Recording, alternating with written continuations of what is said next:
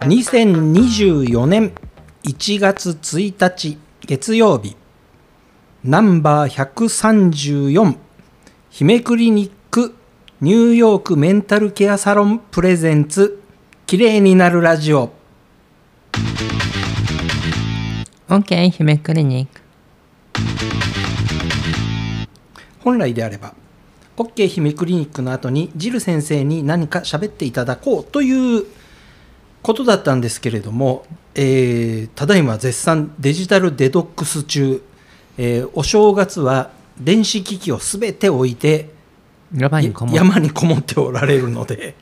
えーあのまあ、記念すべき1回目なんですけれどもややっぱりねあの人間これぐらいあのきちっと自分のペース、えーきちっと自分のメンタルを保っていかないといけないっていう本当にいい見本を見せていただいております。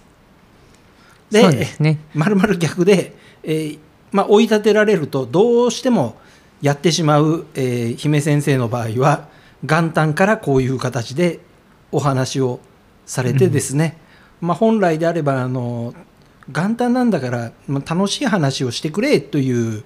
オーダーを出したにもかかわらず、えー元旦から吠えたいと。いや吠えたいっていうわけではこれね年末に見つけちゃったんですよね。見つけちゃったっていうか聞いちゃったんですよ。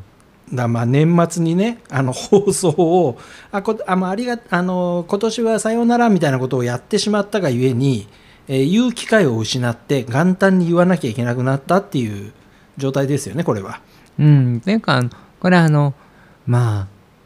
これもねあの私がいろんな情報発信をこういうね情報発信をしてたら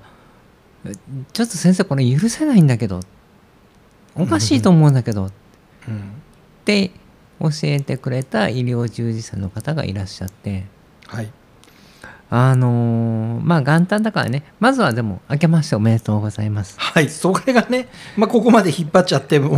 2分半経ってから「あてけましておめでとうございます」振り方がだってね吠えたいって言って明けましておめでとうじゃふ吠えれない、あまあそうですね。はい。明けましておめでとうございます、えっ、とまあ今年もなんかあのー吠えたいというよりはま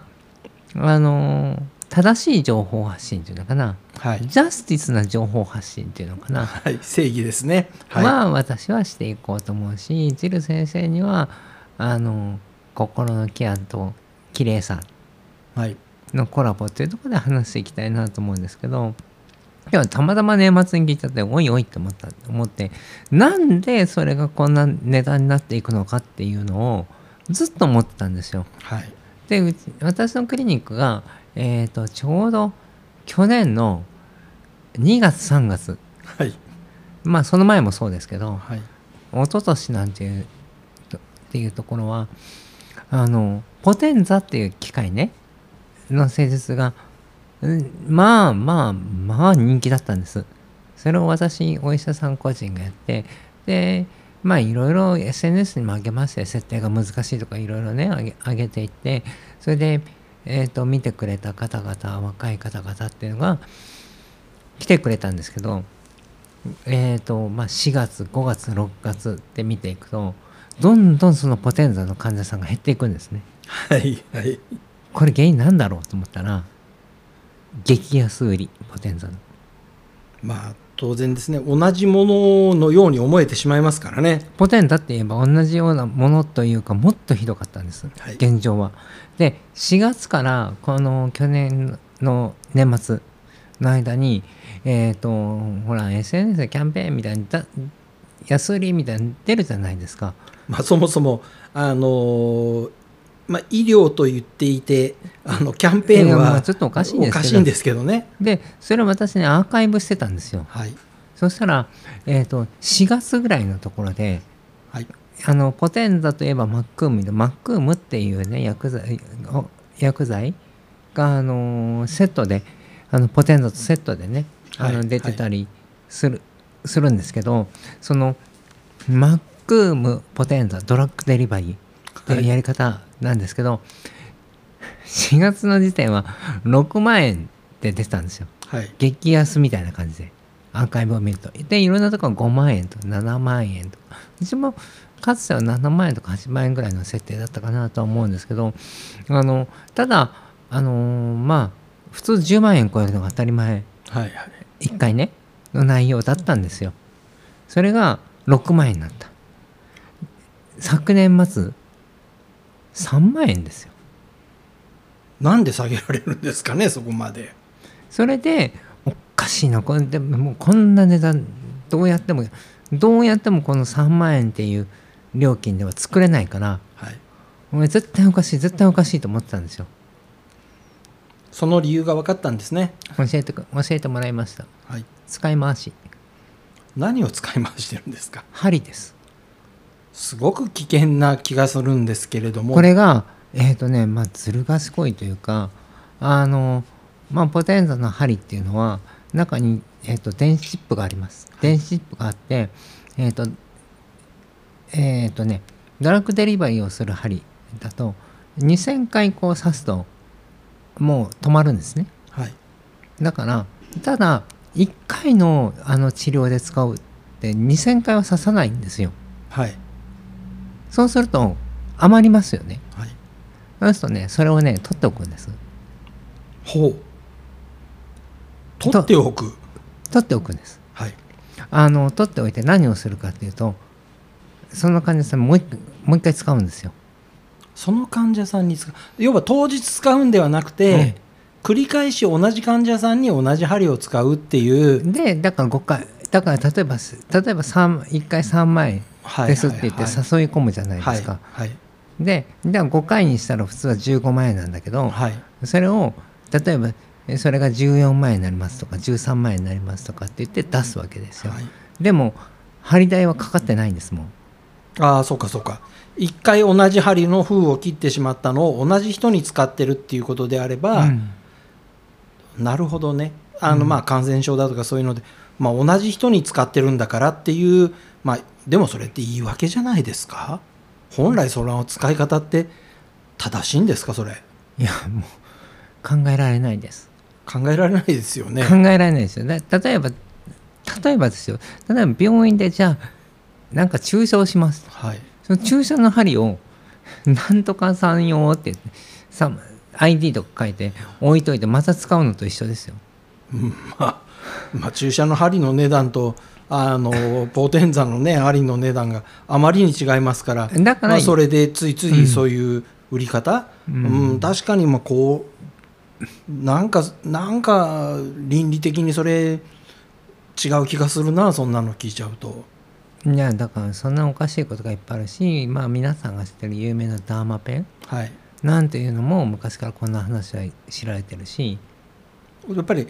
使い回しって言いますかその人まあ同じ人に対して何回も使うみたいなのがダーマペンでねひどかった。一番は昔ですよ。はい。あのひどかった話っていうのはその人じゃなかったですね。ええ。あれほど例えばしね昔の集団予防接種とかで肝炎とかそういうのが問題になってるのにあれはまあそのまま刺してった、まあはいはいはい。まあどうやどうや途中で免疫はかけてるみたいなんですけどまあ、昔のあの集団接種の場合はね同じ薬剤詰めてその分量メモリずつ打っていくみたいな、超効率化のためにやってたのが大問題になったわけですけども、うんうんまあ、め滅菌かけたからといってなんかそれまた違いますよね。あんそれで安全と言い切れるんですか？うんだって例えば直接オペに使うね。はい、例えばメスの肌ってうん、あの使い捨てですよ。歯のとこだけ使い捨てるし、例えばね縫う針にしても注射針にしても使い捨てですよ、はい。そその時は同じもの使いますよ。はいはい。そのねその治療中は同じものを使うけどまあじゃあよまあ時間空いてどうするって言ったらもう使い捨てですよ。日をまたいで使うなんてことはないわけですよね普通は。ありえないし例えば滅菌してまた使うなんていうこともないわけですよね、はいはい。まあちょっとびっくりしましたねということで、まあ、あの価格といいますかその、うん、激安プライスが維持された、ままあ、あの実際にその中にはね、まあまあ、以前にお話の中にあった薬剤をどのどのぐらいの量使うのっていう話もありましたよね。だから薬剤を薄めて使うとか、はい少なく使うとかそれとこの話じゃないんですよねこれって。